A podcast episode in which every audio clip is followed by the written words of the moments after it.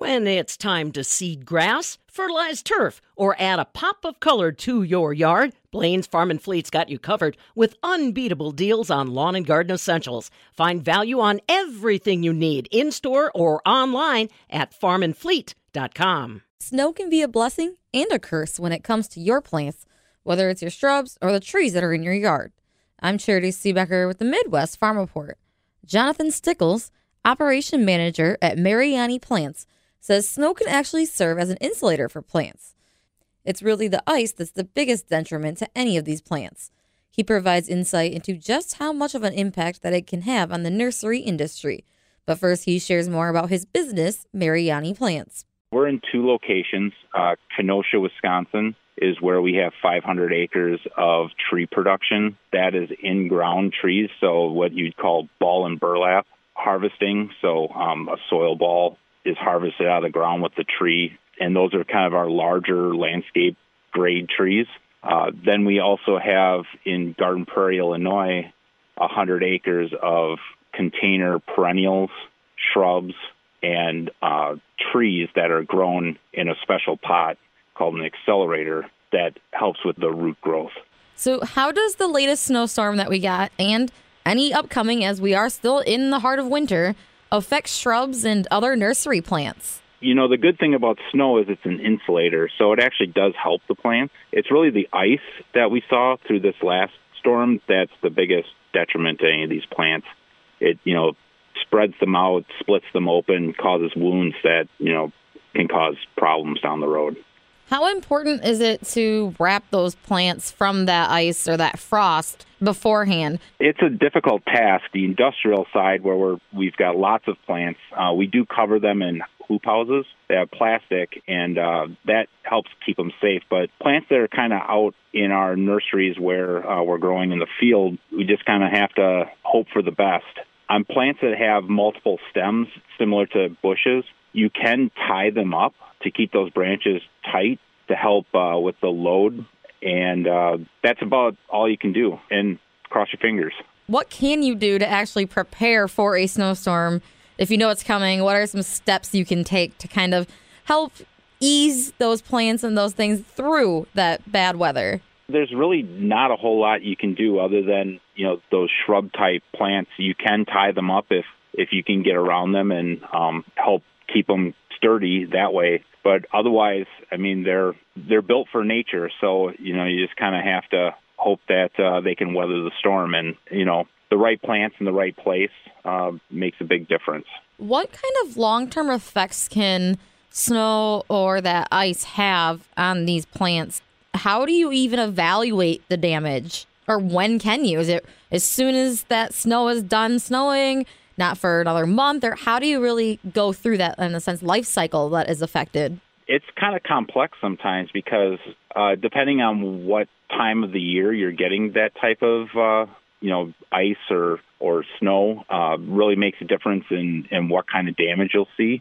Sometimes when you have a lot of snow and a lot of sunny days on the uh, southwest side of trees, uh, what will happen is the reflection will get Uh, really bright on trunks, uh, especially of trees with thin bark like maples, and you can get blistering of the bark or even it cracking open. And sometimes, you know, if it's really extreme temperature changes, you'll see those cracks form quickly.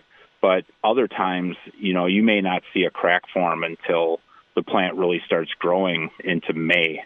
On the ice side, you know, most of the damage that you're going to see from ice is pretty um, instant. Uh, you will see branches breaking out of trees, obviously, or bending them over uh, to a point that they may never kind of get back to the shape they were in previously. Uh, if it's a time like this, which is a little bit, um, you know, scary for the nursery industry, actually is the warmth and then having these events. So if the plants start to want to grow and you, you get these cold, you know, freezing events, Uh, it can really hurt the buds on the plants and, you know, either cause um, dieback of the plant or uh, just stunting of the growth in the springtime. If a plant is affected, is it a complete loss? Or how do you manage your commercial inventory for losses? Or do you have a certain percentage that you're planning out ahead of time? Like, okay, we're going to get X percent of loss a year and let's just allocate that in. Or how do you kind of manage that? Yeah, that's exactly what we do. So we have historical data and we run what we would call a master production that has all of those data points already set up. So we kind of know, you know, how much loss in certain types of plants that we get, and we plan that into our game plan for how many of those plants we actually produce. And uh, when it comes to the cold, you know, temperatures, uh, if we know a plant is a little more tender, uh, we'll put an extra blanket on it inside uh, the Quonset hut, uh, the plastic-covered Quonset huts, to help give it a little extra layer of protection. That's kind of how we plan and try and mitigate things. Does the snow affect any bad or good, potentially, insects for nurseries? It can affect insects as well, um, especially if you get that warm and it fools them into kind of moving along in their life cycle or wanting to emerge from, you know, their winter hideaway, and then it gets cold again, you can kind of take those early insects out, which is an advantage. But really, like a Japanese beetle overwinters as a grub in the ground. So when you have like that nice snow cover over the top over the entire year, or you have those warmer soil temperatures because of, you know, warmer winters, then you don't get the kill, so you generally have higher populations. So those are two of the main ways. The, the snow can really insulate things in the ground, or, you know, if you get the warm-ups and then these freezes, ice events or whatever, you might get a kill on certain types of insects. When do evergreens or just all of your nursery items really kind of kick back in for the year? They're kind of dormant, you would say, during the winter, but when do they actually start usually to bud and start producing again?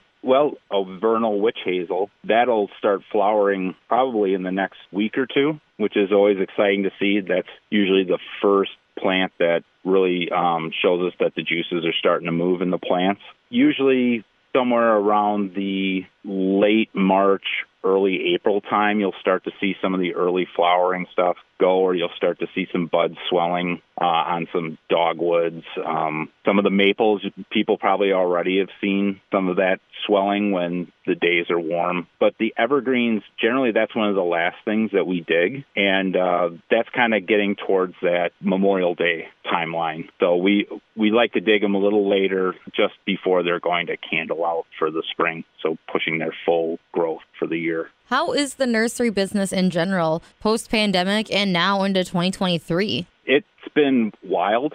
twenty twenty and twenty twenty-one were some of the best seasons we've ever seen. Um, I think people were at home and they were looking at their landscapes and, you know, just decided that they want to look at something nicer or weren't happy or wanted to greener neighbor because they were tired of looking at them. So we had great years, even though they were very difficult. It was really uh, a struggle to try and make the plants, but then keep everybody safe and distanced and do things responsibly. And then twenty twenty-two was also a great year, but definitely not the pandemic years where it just, it seemed to go through the roof.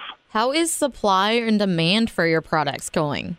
Uh, it's definitely getting better. There's a few things that are still challenging. Peat moss, for one, and some of it has to do with the actual supply of the product, and some of it has to do with the transportation. You know, we're very dependent on trucks and barges coming up the river and things like that. So there's still a little bit of challenge, but nothing like a year or two ago where we were seeing anywhere from twenty percent increases to forty percent increases on some of our products. So we're feeling better. Plants are great, and people should uh, enjoy more of them. Get out to not just, you know, garden centers and, and places like that, but your botanic gardens and your arboretums and stuff, and, and really take them in, and, and uh, don't be afraid to plant plants. And, you know, you might lose one or two of their, their living things. And, uh, you know, the nursery industry is a great industry to be a part of.